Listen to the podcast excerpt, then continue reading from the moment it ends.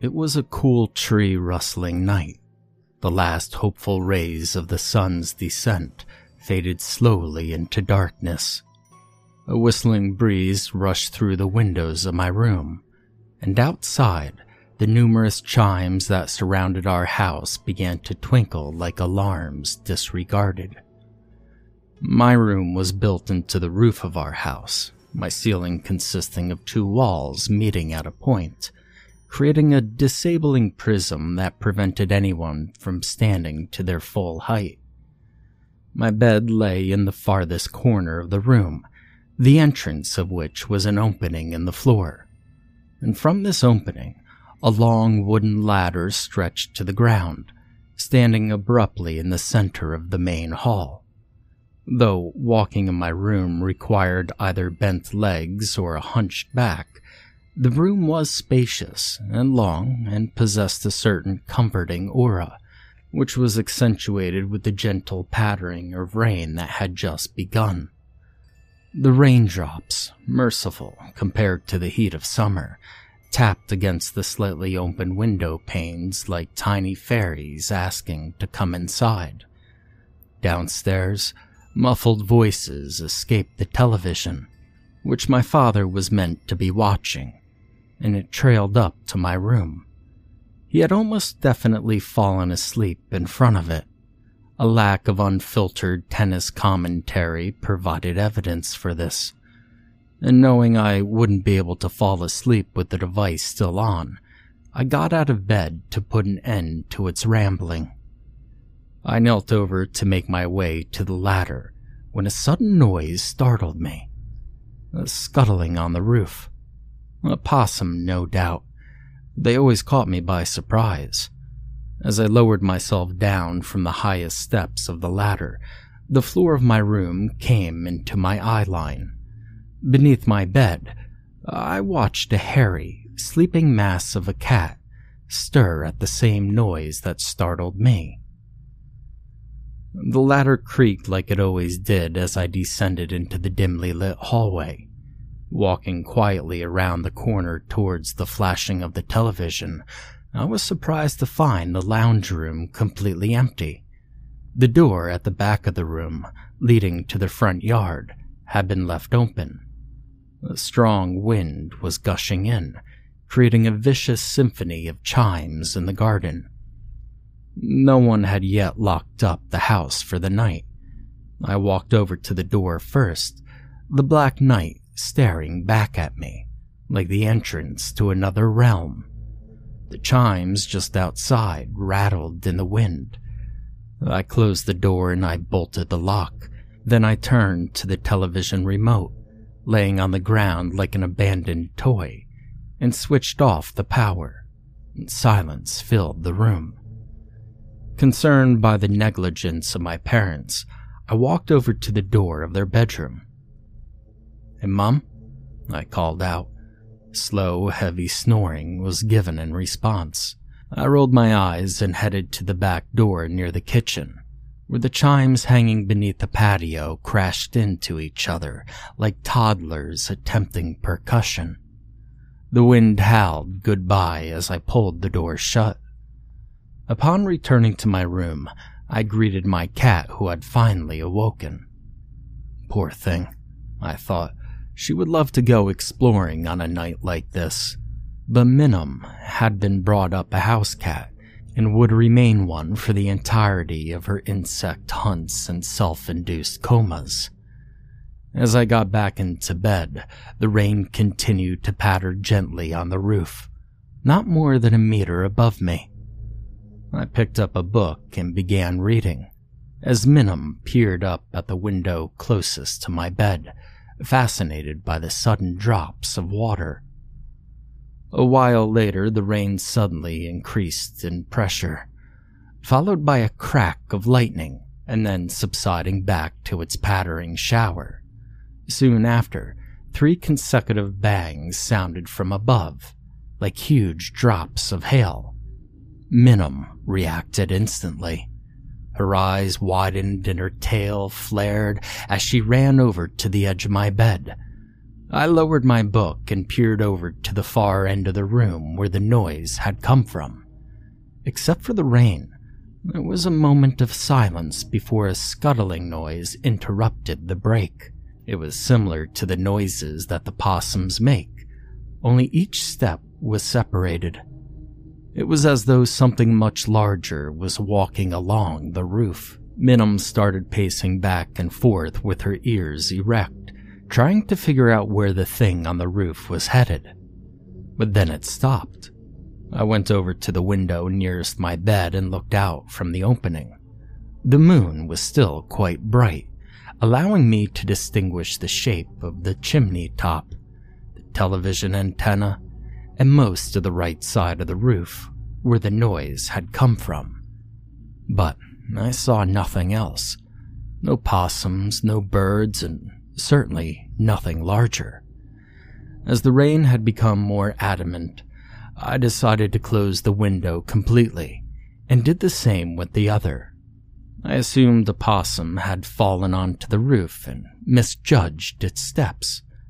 They often did this, and Minim was naturally overdramatic. Once again, I returned to my bed and continued reading.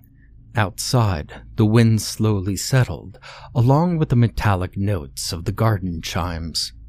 Minim, however, much like the persistent rain, remained in a seated position, looking up at the roof, her tail lazily sweeping the floor. I'd barely read a page of my book when I heard another three bangs on the roof. They were softer this time, traveling down the right side of my ceiling, like something trying not to make a sound. Minim's ears perked up as she rose and ran back towards my bed. I knew it was probably nothing, but there is something unsettling in seeing a cat on alert. The descent of apex predators cowering at a mysterious noise. What could be more terrifying than a capable feline? I crouched over and crept beneath my restricting ceiling, back towards the window. The pane of glass only offered my reflection, so I lifted it open to view the roof, the sound of rain rising to a crescendo as I did so. The moon had been overpowered by the clouds, presenting both the television antenna and chimney top as undefined silhouettes. But there was something more, an additional silhouette, further along the roof. It was right on the very edge, like a huge gargoyle perched on the gutter, guarding the house. I squinted through the small gap of the window like a bird watcher. It was a humanoid shape, a large shape, hunched over with its elbows brought into its chest, its fingers strained in claws. I moved away to retrieve a small flashlight that I had in my drawer. When I returned and directed the light onto the roof, the figure was no longer there. I carefully searched the surface, moving the light over the television antenna, against the chimney top, and over the water glazing the tiles. But I saw nothing. I was unnerved by this, no matter how bland my imagination was. I quickly shut the window and drew the curtains. It was getting late, and the rain made it even harder to peer into the night, so I knew I couldn't trust what my eyes had just presented to me. I would continue reading until my worries were forgotten and I had fallen asleep. But then, of course, the most unfortunate thing happened. Quite possibly, the worst thing that could happen to a paranoid teenager who had been left to lock up the house on his own accord and just witnessed an unsettling, hunched figure on the gutter of his roof. The most inconvenient thing. I had become desperately thirsty. I could not go downstairs. Not tonight. Images came to my head as I imagined the treacherous journey to the kitchen. The shadows would torment me like Snow White lost in the dark forest. The lights wouldn't work, and I'd be caught in a sea of black. And that hunched figure on the roof, that vague, distant figure. What if it somehow got inside? I was brought back to reality when my cat obliviously strode across my stomach and hopped on the floor. Beneath the covers, my lower back was sweating into the sheets, not at all helping my burdening thirst. Taking a deep breath, I threw the covers aside and crept over to the ladder. The accompanying creak with each step was exaggerated in the still of the night. I could hear the garden chimes in the front yard getting louder again as the wind increased. The hall light flickered. I stopped in my tracks. It flickered again. And then, without a sound, it gave up, leaving me unprotected in a void of black. The chimes menacingly clashed outside, and I walked with haste to the kitchen, stubbing my toe on a chair. My hands fumbled for the light switch on the wall. The kitchen light cast down a glowing safety net, an oasis of light. The gentle tick of the dining room clock echoed calmly through the house as my heart settled from the predicted torments. I grabbed the glass from the cabinet and positioned it under the tap. It wheezed and coughed before the water ran. Everything sounds so much louder at night as though the house can finally speak and be heard. Feeling my stomach squelch at the sight of the pantry and dreading another kitchen trip, I decided prevention was better than cure. So I brought out the bread and peanut butter. As I made my sandwich, I listened to the gentle ticking of the clock until something interrupted its flow. A tapping noise. It was coming from under the window beside the back door. It sounded like the end of a branch hitting the glass. Only there were no trees anywhere near this window. I walked nearer, but all I could see in the window was the reflection of the room. The window was tall and long, making up most of the back wall, and the noise was moving against it. Closer towards the door it came, then it scattered along to the other side. It lifted slightly and then rushed back to the door. I could see it moving, and sometimes it pressed against the glass. A large hand, maybe, or a head. Whatever it was, I knew it could see me clearly in the light of the room, as I stared back helplessly at my own reflection. The light switch to the patio rested temptingly beside the back door, but I'd have to get closer to the window if I wanted to turn it on. The tapping persisted, traveling back and forth faster and faster along the window. With adrenaline sweating from my pores, I made my decision and raced to the light switch. It flicked on. The patio was lit up like a stage and the performer revealed. It was Minim. I saw it in relief, but it quickly turned to dread as I wondered how she got outside. And then I felt it. Like a subtle reminder, the unwanted epiphany. Simple, but chilling. A breeze, cold and icy on the back of my neck. Why was I feeling a breeze? I slowly turned and peered down the hallway into the lounge room where the door leading to the garden stood wide open. And in complete terror, alarms rung inside my head. I listened to the wind crashing like waves, the chimes wildly screaming outside, the rain pelting down like flaming arrows of war. All while the door remained seamlessly and innocently open. I began to walk, cautiously and insecurely, one shivering step after the other, through the shadowed dining room all the way to the lounge room. My hand reached up the wall and flicked the light switch.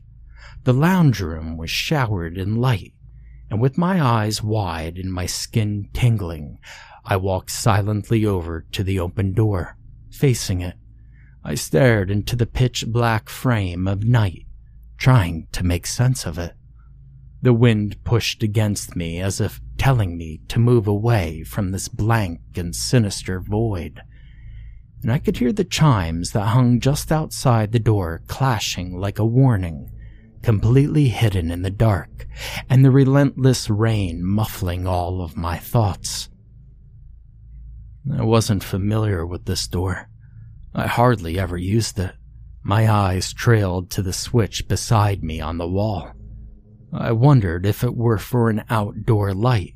I reached up slowly, the chimes bashing wildly in the storm. The switch turned. The outdoor area lit up, and there, right before me, I saw it. The figure I saw on the roof. It was standing right there, facing me. Not more than a meter in front of me, its gray skin clung to its malnourished skeleton, its back hunched over its tall spine. A strained grin was pulled across its face, baring its human teeth, and eyes pulled wide like they were pinned open. But possibly the most sinister thing about it wasn't how it looked, but what it was doing.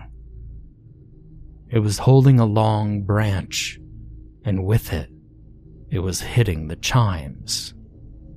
Clash, clash. Grinning straight at me, striking the chimes methodically. My heart dropped.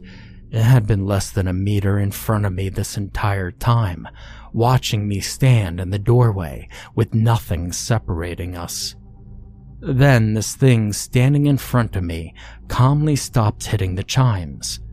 Its deadly lunatic smile remained, and I was petrified. It dropped the stick to the ground and ever so slowly bent its knees, lowering all the way down to a squatting position while keeping its daring eyes attached to me. It pulled its elbows into its torso, its fingers shaping into claws looking straight up to me, unblinking. In this gargoyle position it remained, motionless. I wanted to close the door, but I couldn't move. I needed a call from my parents, but I was afraid to make a noise, and so I just stared back with my eyes wide, my heart thumping in my chest, begging me to run. The creature remained there, unbelievably still, and the rain trickled down its bare skull and washed over its open eyes. Not a single cell on its body twitched. The muscles in my face ached in shock, and we stood there, staring at each other. The seconds turning into minutes, the open doorway standing as the only thing between us. And then, the garden light it flickered. It flickered again, and then darkness, complete darkness, and I took a step back, my eyes darting around the rectangle of black in front of me. I knew it could see me lit up in the lounge room, but I couldn't see anything. What was it doing? Was it about to jump into the room? The rain continued, and I stood staring into the night. I was about to yell, something, anything in defense, when slowly something in the center began to grow. First, a spot, a gray spot, then a nose. White teeth appeared and wide eyes.